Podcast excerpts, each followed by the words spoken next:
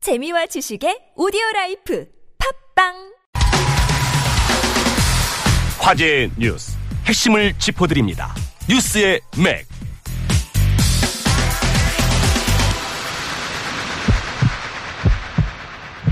네, 시사평론가 백병규 씨와 함께합니다. 어서 오십시오. 안녕하십니까. 자, 오늘은 어떤 이슈를 진맥해 주시겠습니까? 네, 오늘은 그 화제의 뉴스는 아닙니다. 네, 눈에 잘 띄지는 않지만 중요한 뉴스 하나 골라봤습니다. 음. 어, 그 중요한 얘기죠. 네. 예. 올 상반기 개최 목표로 추진되던 그 한중일 삼국 정상회담이 또 무산됐다는 소식인데요. 네네. 지난해에 이어서 이제 올해도 그 무산될 가능성이 커졌습니다. 예. 문제는 언제 다시 열릴 수, 열릴 수 있을지 음. 그 기약도 하기 힘든다는, 힘들다는 점이 있는데요. 한중일 삼국 정상회담 무산 그 의미와 배경 그리고, 그리고 그것이 우리한테 던지고 있는 숙제 네. 무엇일까 한번 생각을 해보도록 제 하겠습니다. 기억으로는 삼조 한중일 삼국 정상회담 정례화하는 것으로 합의가 됐었던 걸로 알고 있는데. 그렇죠. 근데 이게 무산됐다는 것은 그만큼 지금 세 나라 사이가 껄끄럽다 이 얘기 아니겠습니까? 맞습니다. 한중일 삼국 관계 지금 이보다 나쁠 수는 없다. 그렇네요. 이렇게 좀 네, 이야기를 네네. 할 수 있을 것 네네. 같죠. 올해가 그 한중 수교 25주년입니다. 예. 그러나 뭐 2002년 시- 수교한 이후에 지금 그 최악이죠. 사드 문제 어, 때문에. 더 이상 뭐 예. 음. 덧붙일 필요가 없을 것 같고요. 한일 관계를 보면 일본이 이 소녀상 문제로 네. 정말 뭐 방귀 뀌는 사람이 뭐한 성낸다고요. 예. 이 주한일본 대사를 소환된 지 두 달 넘게 지금 귀환하지 않고 있습니다. 네. 사실은 그 외교 관계가 사실은 그 단절돼 있는 이들은 그런, 서로 그렇네요. 마찬가지죠. 네네. 이 중일 관계는 어떠냐? 음. 아베 집권 이후에 역시 뭐 최악이다 이렇게까지 말하기는 뭐하지만은 음. 예. 음. 아주 안 좋습니다. 일본의 그 집단 자위권 추구 등 이 우경화 그리고 또 그 영토 문제가 있죠. 예. 그생각고 열도 즉 이제 중국명으로는 그 다오이다유라고 하는데 예. 음. 문제는 일본이 단지 생각고 열도 문제뿐만이 아니라 남중국해 인근으로까지 진출을 해서 네. 거기까지 개입을 하고 있다는 거죠. 네네. 간단한 얘기로 그 일본의 그 항모가 하나 있습니다. 일본이 무슨 항공모함이 있느냐 그러는데 헬기 항모가 있습니다. 음. 예. 어, 전 예, 항모인데 예. 이즈모를 5월에 파견을 하는데 어디로 파견하느냐 이게 인도양까지 갑니다. 가면서 음. 오. 어디를 거치느냐 뭐 인도네시아, 필리핀, 베트남, 스리랑카 그래요? 음, 다 거쳐가면서 갑니다. 그래서 예. 어, 인도군과 미군과 함께 그 합동 군사 훈련을 합니다. 네. 중국으로서는 눈엣 가시죠. 그러, 그러다 보니까 아베 집권 이후에 그 어렵사리 열렸던 그 첫 중일 정상회담에서 시진핑 국- 중국 국가주석 면전에서 아베 총리의 그 역사관을 비판한 적도 있고요. 예. 지난해 그 중국 항저우에서 그 G20 회담이 있지 않았습니까? 네. 여기서도 이제 그 중일 정상회담이 열리긴 했는데 정상회담이 끝나면 보통 어떻게 하죠? 만천 이런 거죠.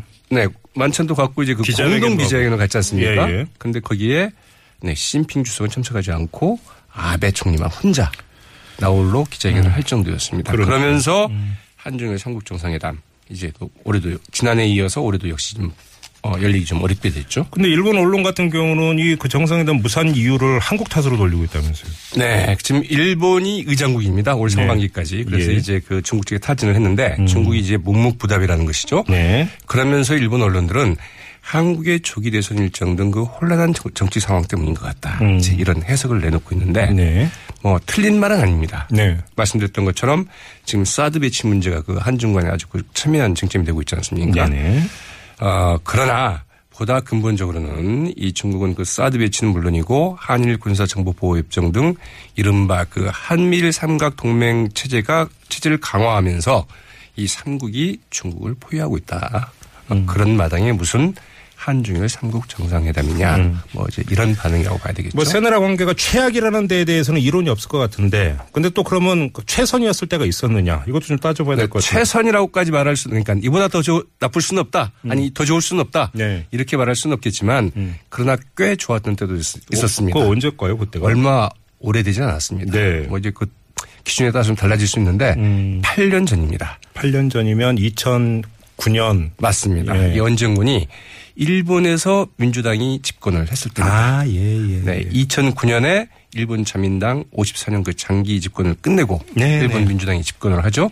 그때 이제 그 핫도야마 6.25 총리라고 기억하실지 모르겠네요. 예. 그리고 오자와 이치로 음. 이 간사상 투톱 체제였는데 이 중국 중시 외교를 펼쳤죠. 예. 그래서 오자와 간사장이 무려 자당 소속 의원의 그 절반 이상을 이끌고 예. 음. 중국에 간 적도 있습니다. 그럴 정도로 어, 문제가 있었고 이제 그 중국과의 그 영토 문제가 항상 문제 아니었습니까? 네. 이것도 일단 현상 유지하면서 장기적으로 해법을 찾자. 그리고 이제 한일 관계나 중일 관계에서 가장 큰 문제가 그 과거사 문제 아닙니까? 그렇죠. 여기에 대해서 아주 그 전향적으로 좀 나왔었죠. 음. 그래서 그 핫도야마 뒤를 이었던 그 간 나우토 총리 네. 아마 기억하실지 모르겠는데 한일 강제 합병 100주년 2010년이었죠. 네. 이때 그 간 나우토 총리 담화를 발표를 합니다. 음. 과거 식민 지배에 대해서 그 통절한 반성의 마음에서 우러난 사죄의 심정을 심정을 밝힌다. 네. 이렇게 이제 사죄하기까지 했었죠. 네. 이때가 언제냐? 일본은 민주당이고 어 우리로 하면 이제 그 참여정부 바로 뒤에 그 이명박 정부 초기였고요. 그리고 또 오바마 정권이었는데 한중일 삼국 관계는 상당히 우호적이고 좋았던 반면에 그 당시에 미일 관계 이것은 이제 그 최악이었던 상황이었죠. 자, 그러면 왜 이렇게 나빠졌을까? 조금 아까 이제 그 계기는 말씀을 하셨는데 좀 더 본질적인 이유는 뭐라고 보세요? 네, 사실은 이제 그 한중일 삼국 관계를 보면은 한국이 균형자 역할을 했습니다. 네. 그래서 2008년부터 매년 열리던 그 한중일 삼국 정상회담이 일본에서 그 아베 집권 후에 2년 동안 열리지 않았거든요. 네. 음. 그게 다시 열렸던 게 2015년 우리가 의장국을 맡아서 이제 제기가 됐는데요. 네. 네, 그 박근혜 전 대통령이 그 중국 정순절 행사 때 그 참석한 때이기도 했죠. 그렇죠. 네, 그래서 우리가 이제 그 균형추 역할을 했는데 예. 이게 우리가 미국과 일본 쪽으로 완전히 쏠리다 보니까 그렇죠. 음. 네, 중국으로서는 무슨 소리냐 이렇게 되는 거죠.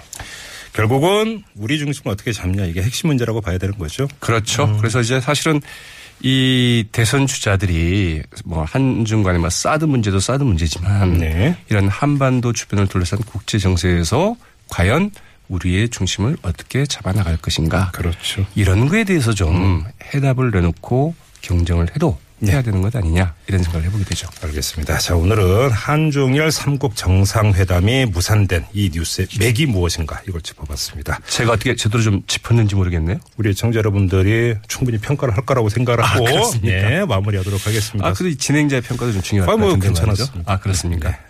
답변을 네, 너무 강요하십니다. 어, 억지 답변이군요. 수고하셨습니다. 네, 고맙습니다. 네, 시사평론가 백병규 씨였습니다.